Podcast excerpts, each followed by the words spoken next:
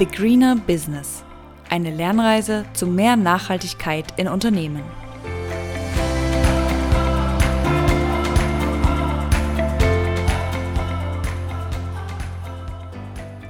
Guten Morgen, Sophie. Guten Morgen.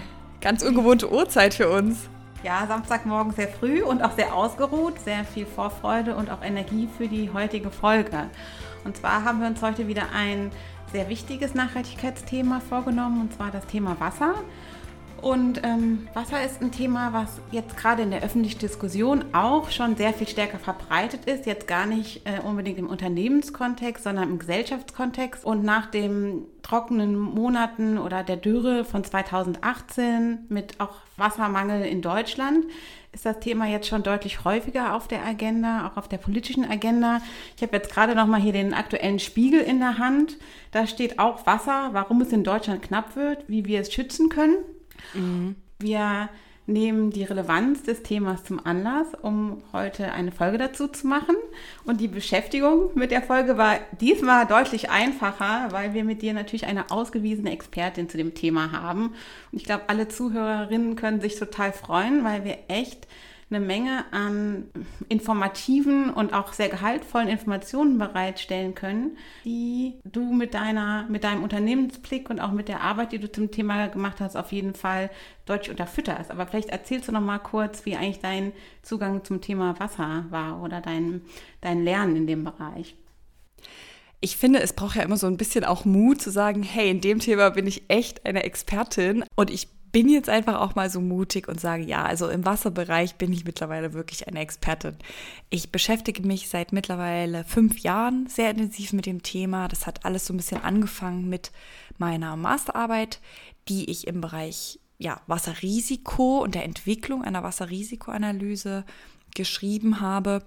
Und in diesem Zuge und auch später natürlich im Rahmen von Zieleentwicklung und äh, ja, Policies, Commitments, wirklich in einem Unternehmenskontext, habe ich mich eigentlich in alles eingewühlt, was es zu dem Thema gibt. Schwerpunkt natürlich, Sophie-mäßig auch, welche Tools gibt es und da gibt es wirklich tolle, da sprechen wir noch drüber. Wer erwartet was von den Unternehmen im Bereich Wasser? Was sind wirklich smarte Ziele? Wo liegen die größten Risiken? Und was muss getan werden, um eben diesen Risiken vorzubeugen, sie, sie abzuschwächen oder auch gemeinschaftlich mit lokalen Communities die drängendsten Themen einfach anzugehen? Ja, von dem her freue ich mich. Also was ist auch mein Herzensthema? Herz und Kopf sind also heute hier dabei. Ich hoffe, wir versprechen euch jetzt hier nicht zu viel, aber lasst uns einfach reingehen. Sehr gerne. Und ja, wir haben für heute mitgebracht. Erstmal wollen wir nochmal einsteigen, warum ist das Thema Wasser wichtig? Und dann aber auch sehr schnell wollen wir jetzt zu dem Punkt kommen, warum äh, sollten sich auch Unternehmen damit beschäftigen. Dann haben wir das Handwerkszeug mitgebracht zum Wassermanagement im Unternehmen. Also zum einen ne, die KPI-Messung und dann auch die Risikoanalyse.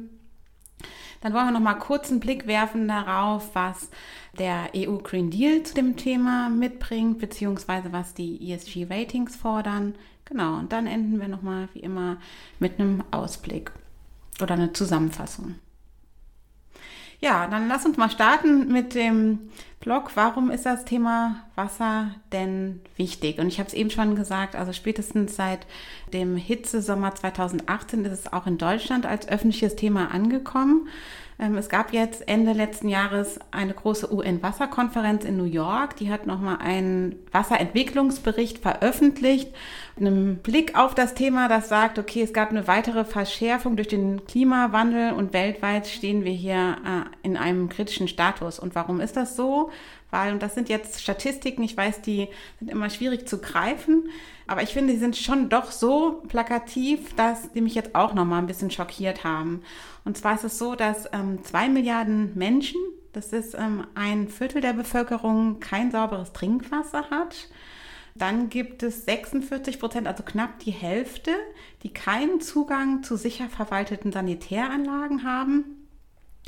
Und mindestens zwei bis drei Millionen Menschen leiden mindestens. Milliarden. Ja, äh, zwei bis drei Milliarden, richtig. Leiden mindestens einen Monat im Jahr unter Wasserknappheit, ne, was dann natürlich äh, weitere Folgen hat, wie beispielsweise problematische Ernährungssituationen.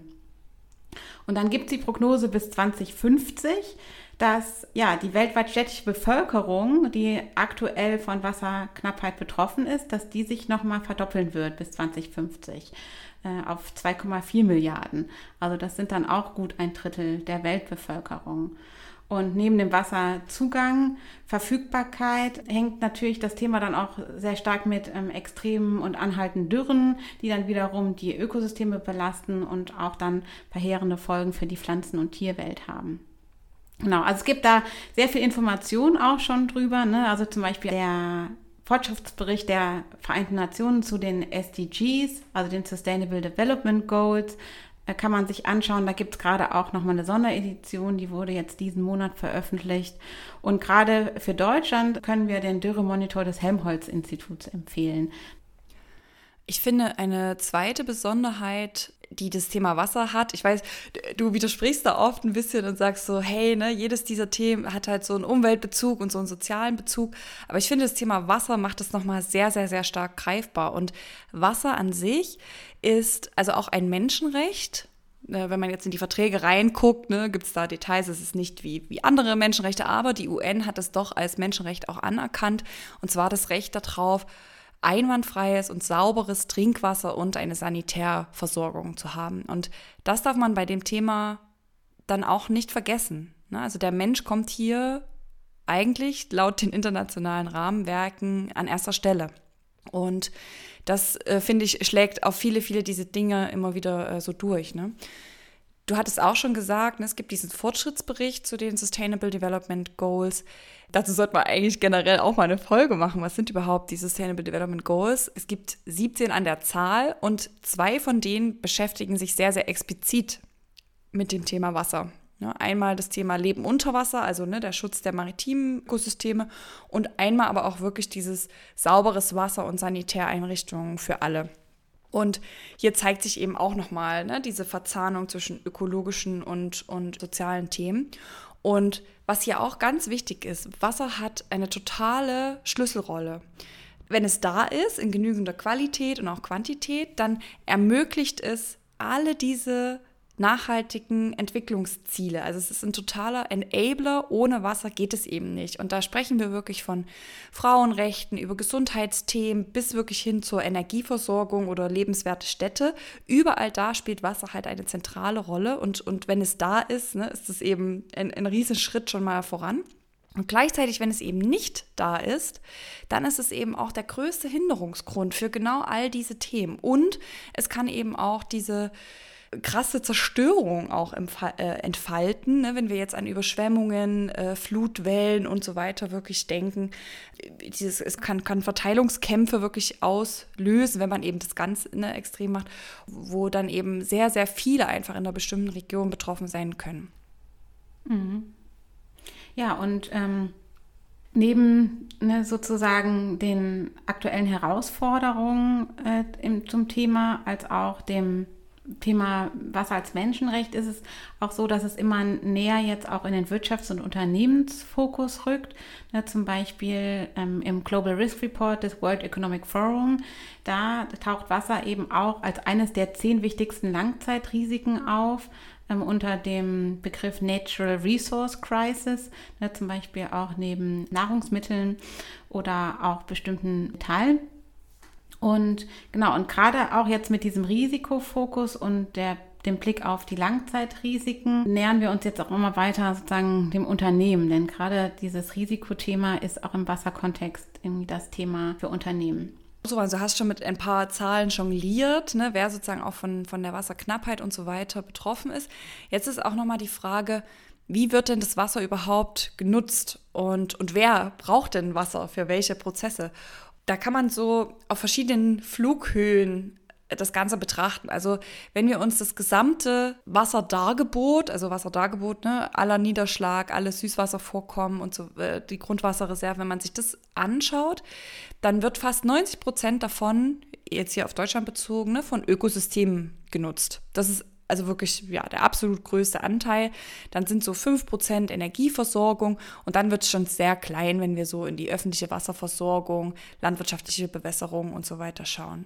Wenn wir dann sozusagen die Ökosysteme mal ne, ausblenden, gucken uns nur den Rest vom Kuchen nochmal an und, und schauen an, was wird denn überhaupt vom Menschen genutzt und für was. Ne?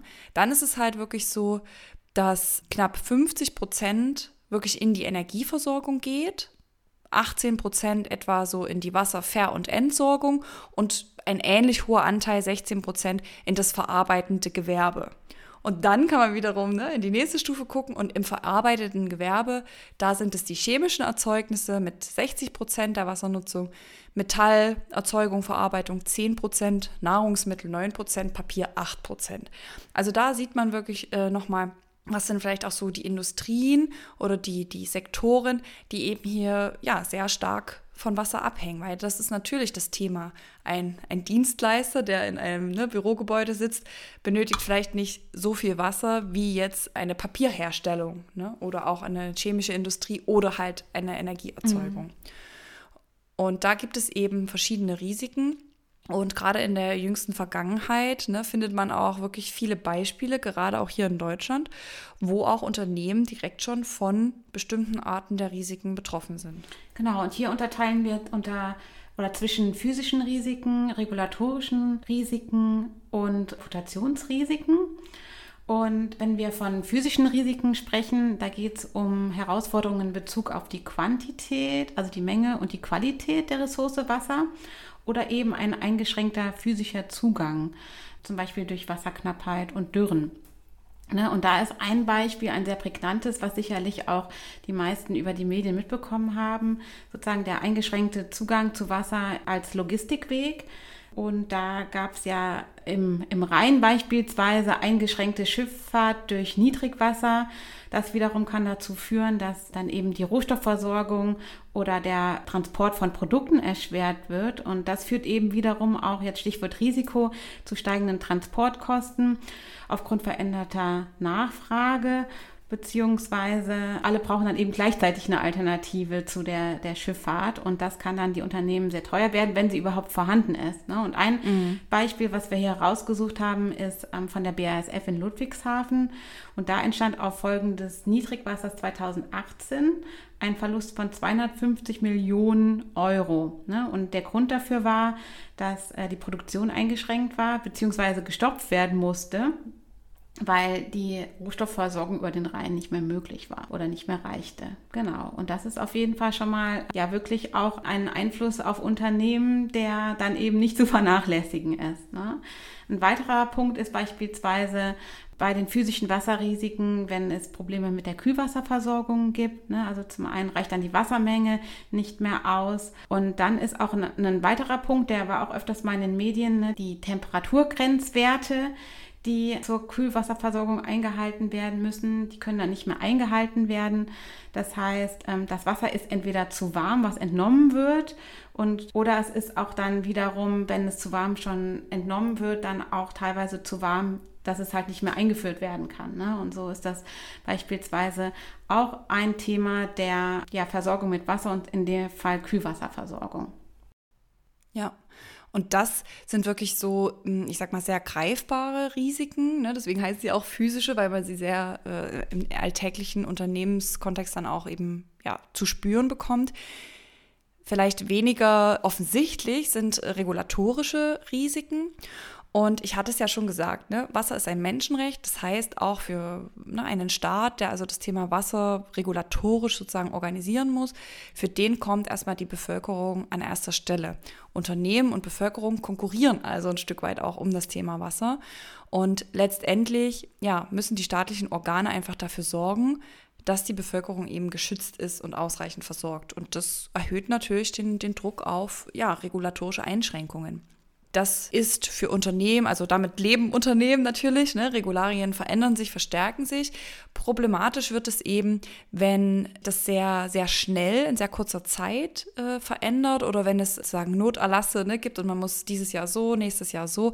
Das ist einfach ein Problem, weil dann auch Planungssicherheit verloren geht. Und bei dem Nicht-Einhalten von gesetzlichen Vorgaben drohen natürlich auch wirklich empfindliche Strafen bis hin auch zum Entzug der Betriebsgenehmigung. Ne? Das heißt, man, man muss hier schon schauen, dass man das immer alles einhält.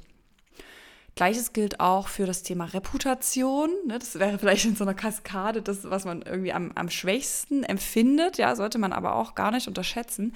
Denn diese Wasserdebatten, die werden sehr, sehr emotional geführt. Ne? Wasser ist die Grundlage allen Lebens und ähm, so droht Unternehmen, die sich hier vielleicht auch fehlverhalten, ein Verlust der sogenannten, ja, ich weiß gar nicht, was ein besseres Wort dafür ist, die, diese Social License to Operate. Ne? Also dass die, die Bevölkerung akzeptiert, dass das, was man eben tut, was man herstellt, irgendwie so eine Daseinsberechtigung hat an diesem Ort. Und das kann sich dann am Ende auch wirklich auf die Erteilung der Betriebsgenehmigung auswirken. Ne? Ein äh, gutes Beispiel ist das heiß umkämpfte Wasser wirklich rund um, um Lüneburg. Und da gab es, zum, äh, gab es den Fall, dass dort ja, Coca-Cola auch einen Produktionsstandort hat. Und das hat man auch viel in den Medien lesen können. Ne? Dass, die wollten also die Produktion erweitern. Und es gab unglaublichen Gegenwind aus der Bevölkerung. Und letztendlich wurde wirklich diese Erweiterung der Entnahmemenge abgelehnt durch die Behörden. Ne? Sehr wahrscheinlich auch aufgrund eben des großen Protests aus der Bevölkerung. Also da sieht man schon, die Reputationsthemen sollte man nicht vernachlässigen. Ähm, Tesla in Grünheide jetzt in Brandenburg ist ja ähnlich. Das steht also auch immer wieder in den, in den Schlagzeilen, weil eben dort auch diese enthöhte äh, Entnahme sich auch nicht nur auf das ja, Entnahmegebiet, sondern auch auf angrenzende Wasserentnahmegebiete ähm, negativ auswirkt.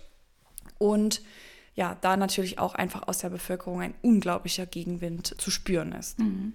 Ja, und man kann sich jetzt leicht anhand dieser verschiedenen Beispiele vorstellen, dass die Versorgungsrisiken schnell zu finanziellen Risiken werden können, aus welchen Gründen auch immer. Und deshalb steht die Risikobetrachtung beim Thema Wassermanagement im Vordergrund. Die Risiken können dann von zwei Seiten äh, kommen, beziehungsweise natürlich auch Wechselwirkungen. Das würden wir jetzt erstmal ausblenden. Aber zur Vereinfachung, ähm, es gibt dann die Risiken aufgrund der Unternehmensaktivitäten oder der Produkte und es gibt die Risiken aufgrund des Flussgebietes. Das heißt, die ergeben sich rein aus der geografischen Lage und den Gegebenheiten vor Ort.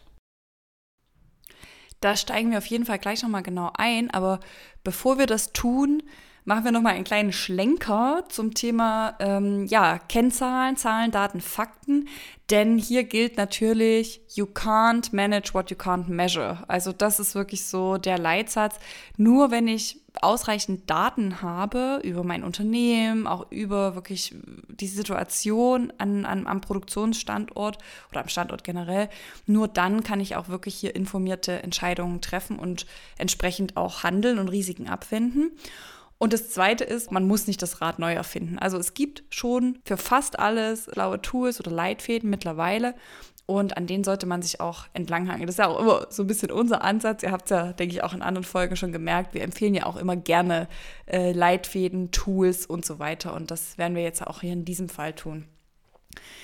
Fangen wir mal an mit dem Thema, was sind denn überhaupt sinnvolle Kennzahlen? Ne? Also wenn jetzt ein Unternehmen hergeht und sagt, ich glaube nicht, dass es Unternehmen gibt, die noch gar nichts machen, aber sagen wir mal, ein Unternehmen hat jetzt noch gar nicht sich um das Thema Wasser gekümmert. So, ne? was, was wäre irgendwie zu tun? Meine, meine Empfehlung wäre auf jeden Fall erstmal ne, Daten erzeugen, Überblick verschaffen.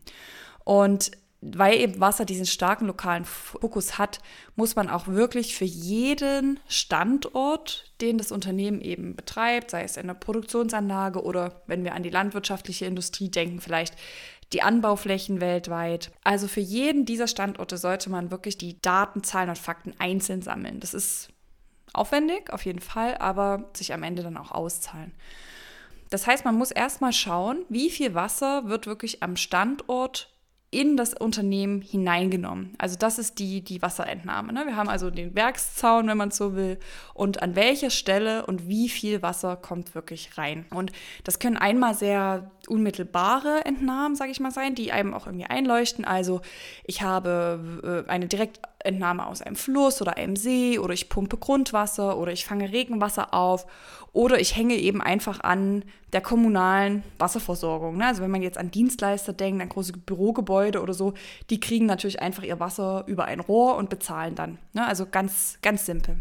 Es gibt aber auch speziellere Fälle, je nach Industrie. Ne, die chemische Industrie, da ist äh, Dampfeinkauf ein großes Thema.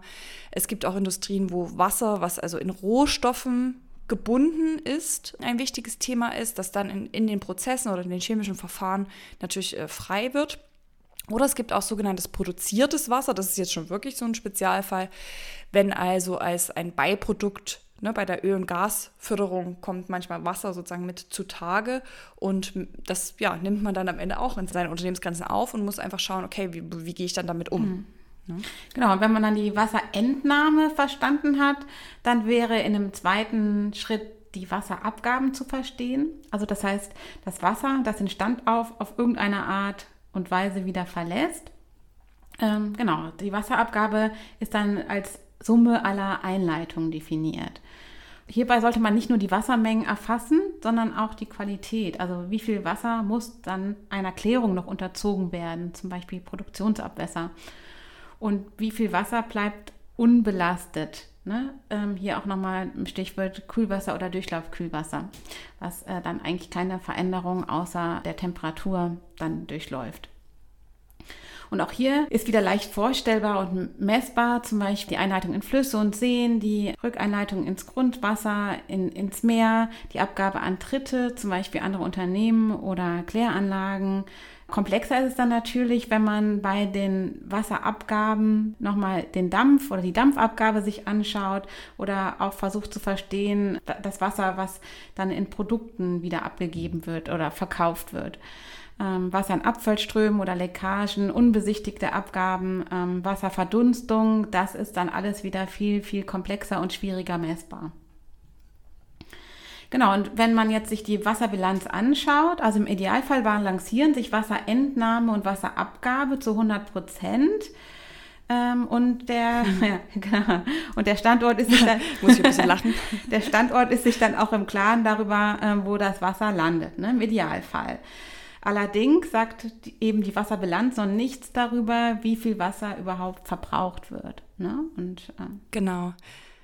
Das ist so eine Debatte, die wird auch sehr schnell äh, unsauber geführt. Äh, mich ärgert das immer so ein bisschen, auch wenn man so Berichte äh, liest, wieder, ne, das Unternehmen verbraucht so und so viel Wasser und jenes Unternehmen verbraucht so, wo ich mich immer frage, ja, Moment, Verbrauch oder Entnahme? Also großer, großer Unterschied. Ne? Mhm. Ne? Nicht alles Wasser, was ich entnehme, verbrauche ich wirklich. Denn ein Wasserverbrauch, der wird zwar auch gerechnet, indem ich die Gesamtwasserentnahme minus Gesamtwasserabgabe irgendwie rechne, aber hier gibt es ein paar Regeln zu beachten. Und ein Wasserverbrauch, hier hat der GRI, ne, dieses Set an Standards, äh, Global Reporting Initiative, das empfehlen wir auch immer wieder und die liefern auch immer super Definitionen. Also wann immer ihr auch nach Definition für irgendwas sucht, guckt bitte in die GRI-Standards, ähm, die halten da sehr viel bereit.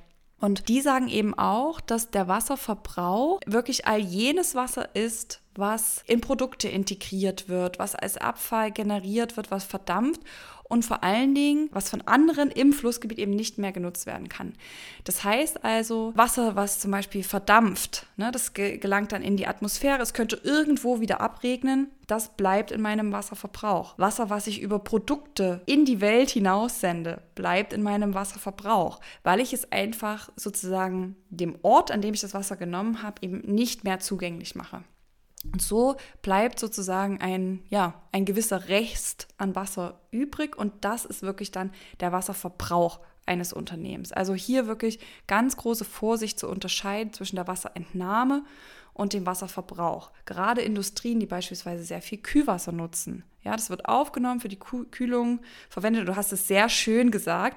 Abgesehen von der thermischen Belastung, also abgesehen von der Temperaturerhöhung, ist es nicht kontaminiert. Ne? Und damit kann man es also ähm, zurückgeben. Und das heißt, das Wasser ist eben nicht verbraucht, sondern nur kurzzeitig entnommen. Ich hoffe, das ist jetzt äh, so ein bisschen klar geworden, weil das ist wirklich sehr, sehr wichtig, dass man hier ein bisschen Begriffshygiene auch betreibt. Ne? Genau, und ebenso wichtig ist natürlich neben dem Wasserverbrauch die Wasserqualität. Ich denke, das ist auch einfach logisch. Und hier gibt es auch verschiedene Indikatoren, die je nach Industrie total unterschiedlich sein können. Ähm, aber beispielsweise ist der Gehalt an gesamtem organischen Kohlenstoff oder der Gehalt von Stickstoff und Phosphor besonders relevant für landwirtschaftliche Unternehmen oder äh, sind beispielsweise auch ähm, Schwermetalle wie Quecksilber oder Zink in das Wasser gekommen, das dann wiederum auch ähm, nach der Klärung dann wieder eingeleitet wird. Wenn wir jetzt sozusagen alle Zahlen, Daten, Fakten erstmal über unseren unsere Standorte gesammelt haben, können wir nochmal einsteigen und wirklich ja, jetzt eine Risikoanalyse machen. Das ist jetzt wieder ein Thema, äh, wo ich so richtig schön abnörden kann.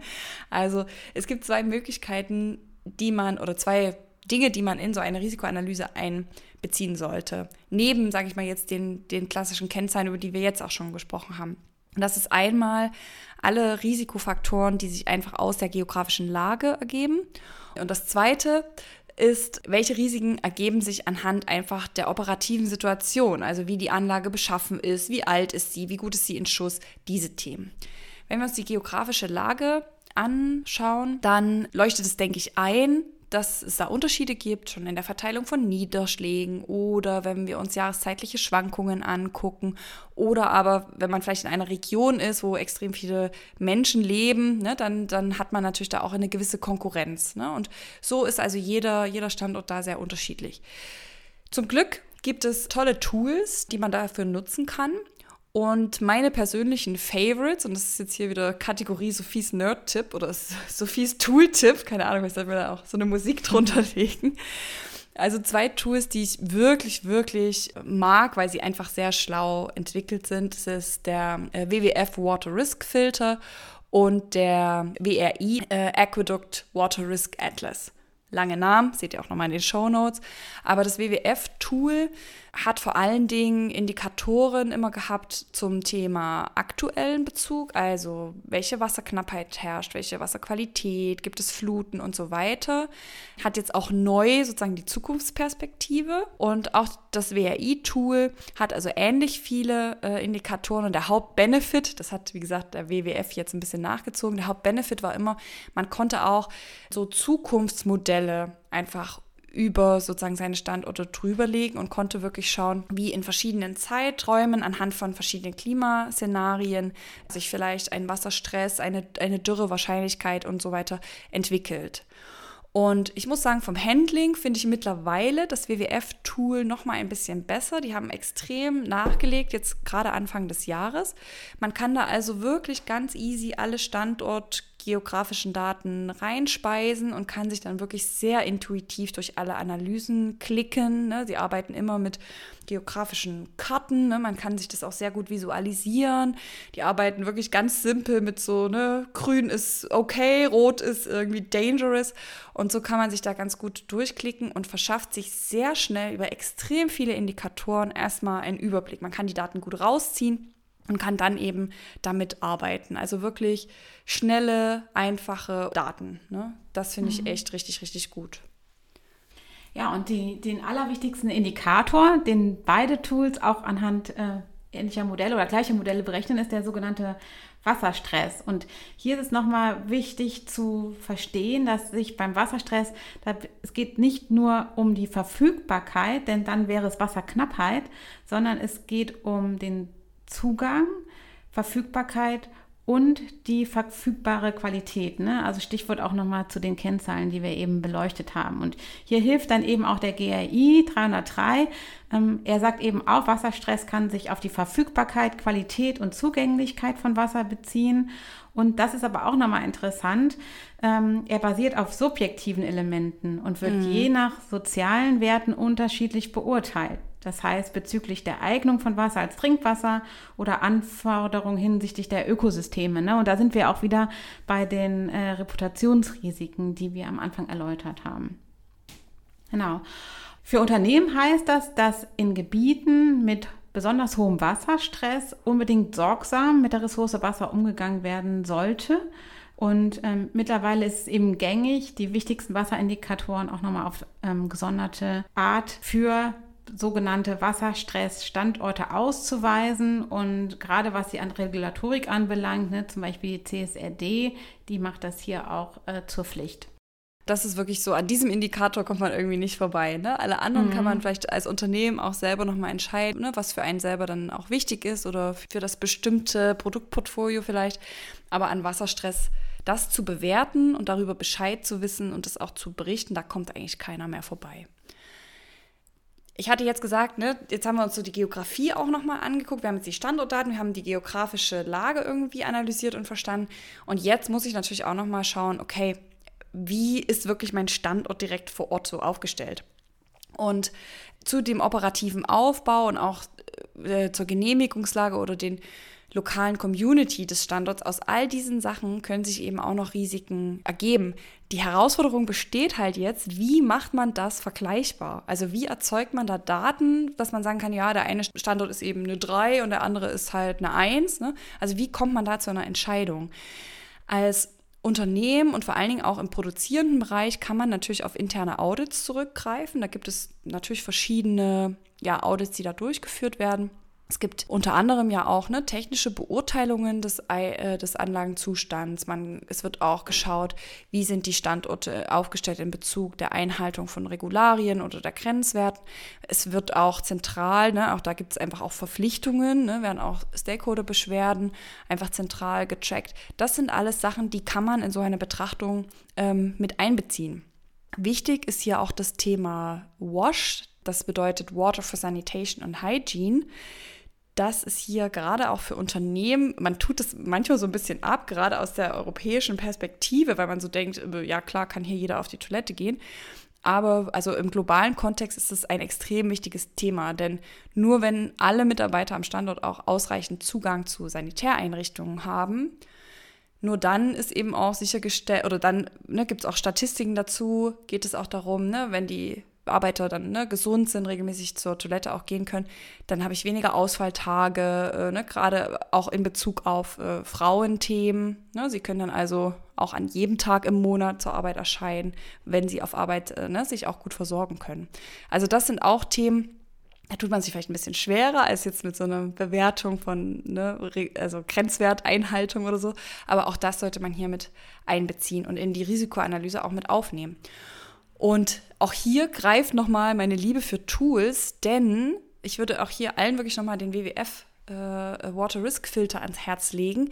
Der hat nämlich einen standardisierten Fragebogen entwickelt. Den kann man an die Standorte versenden. Die Fragen sind auch wirklich on point. Also das muss man, muss man echt sagen. Das sind, also die, manche tun auch ein bisschen weh, da muss man echt äh, überlegen und, und wie bewerte ich das jetzt und wie kriege ich überhaupt eine Information dazu. Also es ist nicht easy zu beantworten, aber der ist wirklich on point. Und den kann man dann anschließend auch wieder in das Tool zurückladen und kann es dann auch mit den geografischen Risiken verknüpfen. Finde ich super. Ne? Also wirklich eine ganz tolle Arbeitserleichterung auch, wenn man sich hier mal einen Überblick verschaffen will. Ist vielleicht jetzt nichts, was man jedes Jahr macht, aber in einem bestimmten Zeitraum, drei bis fünf Jahren, macht das wirklich Sinn. Ja, und hier gilt dann auch wieder, ne, was wir auch in anderen Folgen schon erwähnt haben, ne? Ähm, Themen, die Themenbehandlung, die wirkt in dem ersten Schritt erstmal sehr komplex und vielleicht auch ein bisschen überfordernd und dann schaut man sich aber die ein oder anderen Tools an und hat dann auch schnell eine Anleitung, wie man das als Unternehmen dann auch einigermaßen pragmatisch und mit vielen Hilfestellungen angehen kann. Ne? Ja. Ja, und dann ist es so, man hat die verschiedenen einzelnen Indikatoren, also Kennzahlen, geografische Lage, die operativen Informationen und dann kann man die eben zu einer Risikoanalyse zusammenfahren. Und auch hier haben die Unternehmen genauso wie zur Kennzahlenerhebung natürlich ein bisschen Spielraum, welche Indikatoren für sie am wichtigsten sind. Ne? Und mhm. aus unserer Sicht ist das auf jeden Fall der Wasserstress heute und in einem Zukunftsszenario, die Wasserentnahme, der Wasserverbrauch auch bezogen auf die produzierte Menge, der technische Anlagenzustand und ähm, relevante Wasserqualitätsparameter. Ne? Da hatten wir auch gesagt, das ist dann wieder unternehmens- und industriespezifisch und auch das regulatorische Umfeld, auch ähm, natürlich im loka lokalen, globalen Kontext, sollte man sich da auch nochmal anschauen. In der Literatur gibt es verschiedene Ansätze, nur die eine Risikoanalyse gibt es noch nicht. Ja, genau da gilt auch wieder, was wir ne, jetzt schon tausendmal gesagt haben, total lokaler Fokus und totaler Industriefokus. Ne? Also jede Industrie, da muss man einfach auch selber nochmal schauen, was sind da so die Themen, die einfach mit rein müssen. Wenn man als Unternehmen also sich jetzt angeschaut hat, okay, ich habe jetzt äh, die Risiken so verstanden, ich sehe die irgendwie vor mir, ich habe jetzt vielleicht von meinen 100 Standorten, ne, habe ich jetzt vielleicht 10, wo ich denke so, hm, die haben für das ein oder andere Thema, äh, sind sie vielleicht nicht so gut aufgestellt oder ich sehe da Risiken, dann muss man natürlich jetzt rangehen und die Themen steuern. Das geht natürlich am besten, indem man sich Ziele setzt und ja, wie sehen denn gute Ziele überhaupt aus? Da muss man wirklich sagen, anders als bei CO2 sind wirklich aus einer Nachhaltigkeitsperspektive die schwächsten Ziele jene, die einfach ganz übergeordnet auf der obersten Konzernebene gesetzt werden, ne? wo alle Standorte einfach gleich bewertet werden und dann fährt man da eine bestimmte Reduktion oder eine bestimmte Zielerreichung. Aus einer Effizienzgedanken okay, aber aus so einem Nachhaltigkeitsperspektive, gerade für Wasser, wirklich eigentlich nicht so geeignet. Ne? Besser sind dann eben Ziele, die wirklich diesen Risikobezug haben und diesen lokalen Kontext mit einbeziehen. Ne? Ich hatte es schon gesagt, wenn ich also 100 Standorte analysiert habe, bleiben vielleicht 20 oder 10 oder 5, die irgendwo ein Risiko haben. Und wenn man sich genau die nochmal anschaut und entsprechend der Situation wirklich auch Ziele ableitet, dann sind das schon sehr, sehr gute, starke und vor allen Dingen auch in so einem Nachhaltigkeitskontext relevante Ziele, die auch was verändern. Das höchste Level, und da haben wir dann doch so eine Analogie zum, zur CO2-Debatte, das höchste Level sind dann solche Science-Based Targets. Ne? Man kennt es aus der, wie gesagt, aus, dem, aus der CO2-Debatte, die Science-Based Target Initiative, wo man also wirklich sagt, okay, hier bezieht man wirklich noch wissenschaftliche Daten ein zum Thema, ne, wie viel eines Schadstoffs XY kann denn die Natur überhaupt handeln ne? und wie kann ich da drunter bleiben? Oder was sind denn wirklich für das konkrete Flussgebiet an dieser Stelle, wo ich bin, was, was ist denn das Wasser, was ohne die Ökosysteme zu gefährden, entnommen werden darf und wie viel davon darf ich selber nutzen. Also hier wird es schon sehr komplex, aber das hat natürlich dann, also wenn wir das auf so einer Skala ne, von der Nachhaltigkeitswirkung einsortieren würden, wäre das natürlich dann ganz, ganz, ganz weit oben. Und wenn wir halt über Ansätze und, und, und Maßnahmen halt sprechen, dann sollte man im Wasserbereich keinesfalls das Thema Water Stewardship vergessen. Kennt man vielleicht eher aktuell aus dem Thema Product Stewardship. Da kommt es, also im Unternehmenskontext finde ich, ist es da geläufiger. Aber es gibt eben auch so einen Ansatz zum Thema Water Stewardship. Es geht eben wirklich darum, Wasser dann sozial gerecht, ökologisch nachhaltig und wirtschaftlich vorteilhaft zu nutzen, um so halt ja die Bedürfnisse von Unternehmen und den lokalen Stakeholdern zusammenzubringen. Da kann man jetzt auch wieder in die Definition einsteigen. Das bleibt sehr ich weiß nicht, sehr, sehr beschreibend, aber wenn man sich vorstellt, dass das Thema Wassermanagement aktuell eben sehr stark innerhalb von Unternehmensgrenzen gedacht wird. Ne? Wir hatten ja auch gesagt, wie viel Input, wie viel Output, wie viel Verbrauch. Das ist super stark fokussiert auf die eigenen, auf den eigenen Werkszaun. Und beim Water Stewardship geht es wirklich daraus, diese Werksgrenzen auch zu verlassen und zu schauen, wie agiere ich mit den Menschen vor Ort? Ne, da sind wir wieder dabei, welchen Anteil an Wasser, welcher steht mir überhaupt zu? Ne? Dieser Fair Share of Water. Was sind vielleicht Themen der Community, die ich mit meinem Unternehmen gleich mal noch mitlösen kann. Ne? Oder es geht wirklich darum, dort alle zusammen gut verpartnert zu sein, um diese Wasserrisiken, die ja alle betreffen in so einem Flussgebiet. Ne? Also wenn eben Wasser knapp ist, dann ist es eben für alle in dieser Region knapp. Und dann müssen alle gemeinsam überlegen, wie man das angehen kann. Und das natürlich dann auch wieder am Ende positiv zurückwirkt auf das Unternehmen. Nachdem wir nun das Thema Wasser sehr inhaltlich betrachtet haben, möchten wir noch mal kurz schauen, wie eigentlich die ESG-Ratings und der EU Green Deal das Thema betrachten. Und hier ist schon auch ein deutlich steigenderes Interesse an dem Thema zu verzeichnen. Um nochmal zu verstehen, wie eigentlich die ESG-Ratings funktionieren, könnt ihr euch gerne unsere ESG-Folge anhören.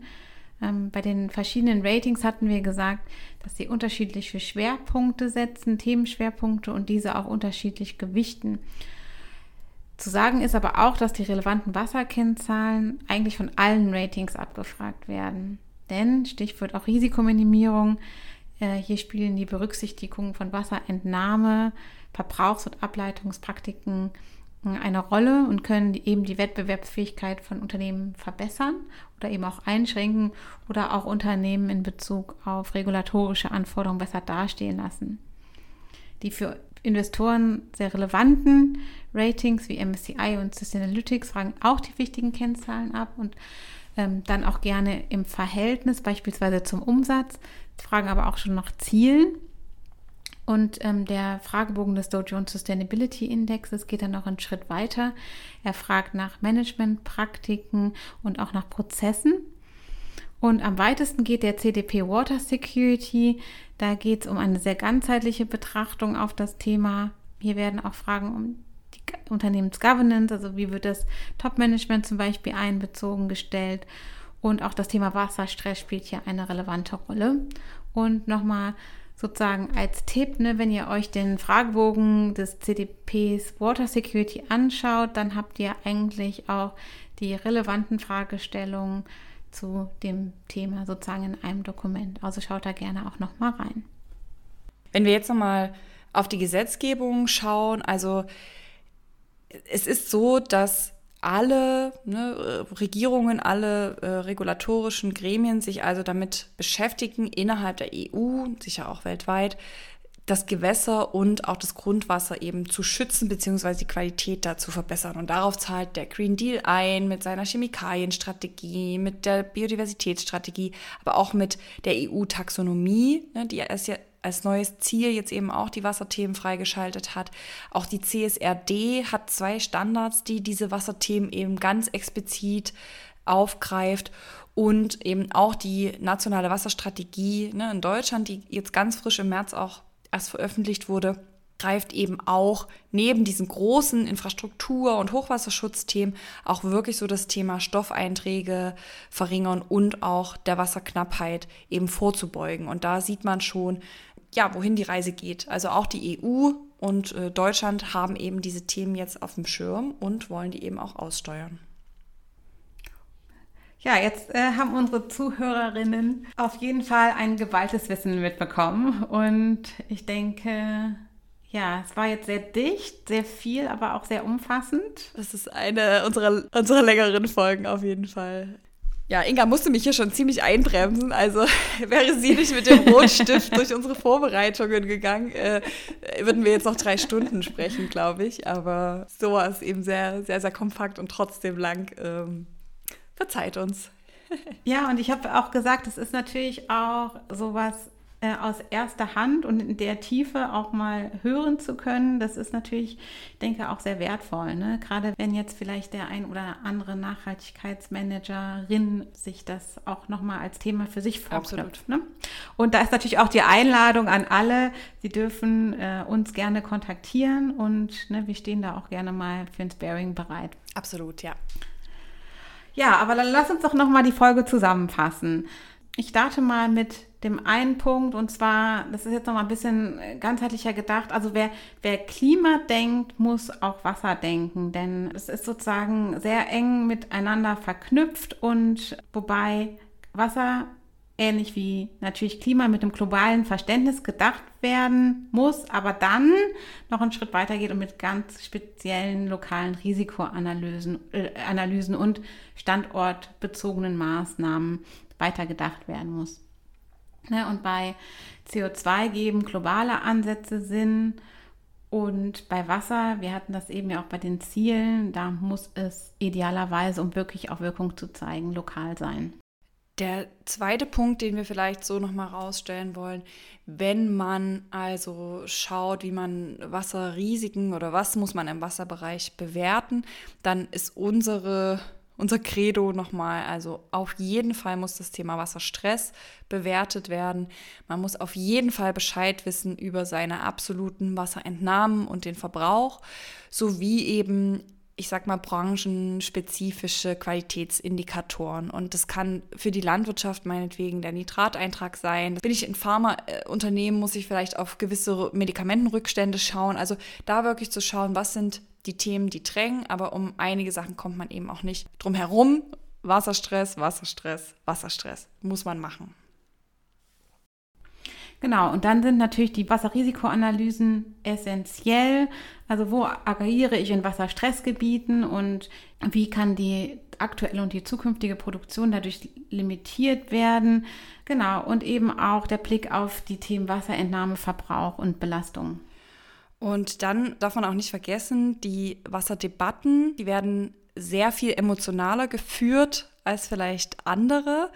Ne? Und Unternehmen können hier nicht losgelöst von den Menschen vor Ort einfach ihr Business machen. Also sie können es nicht mehr. Und eine Lösung und ein Konzept, was man vielleicht noch viel mehr irgendwie in den Fokus rücken muss, ist wirklich das Thema Water Stewardship. Ne? Auch das kann hier wirklich ein guter mhm. Lösungsansatz sein. Ja, vielen herzlichen Dank, liebe Sophie, dass du dein Wissen so umfangreich teilst. Gerne. Und ja, liebe Zuhörerinnen, ähm, wenn ihr uns gerne zuhört und auch äh, gut findet, was, ihr, was wir machen, dann lasst uns doch gerne ein Sternchen bei Spotify oder bei Apple äh, da und wir würden uns auch freuen, wenn ihr uns folgt und die Glocke taggt, wie auch immer man das ausdrückt. Genau. Drückt die Glocke.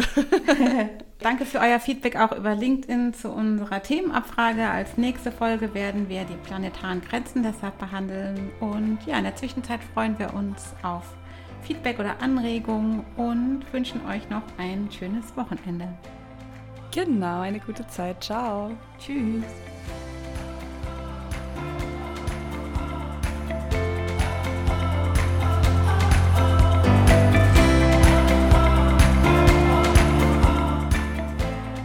The Greener Business.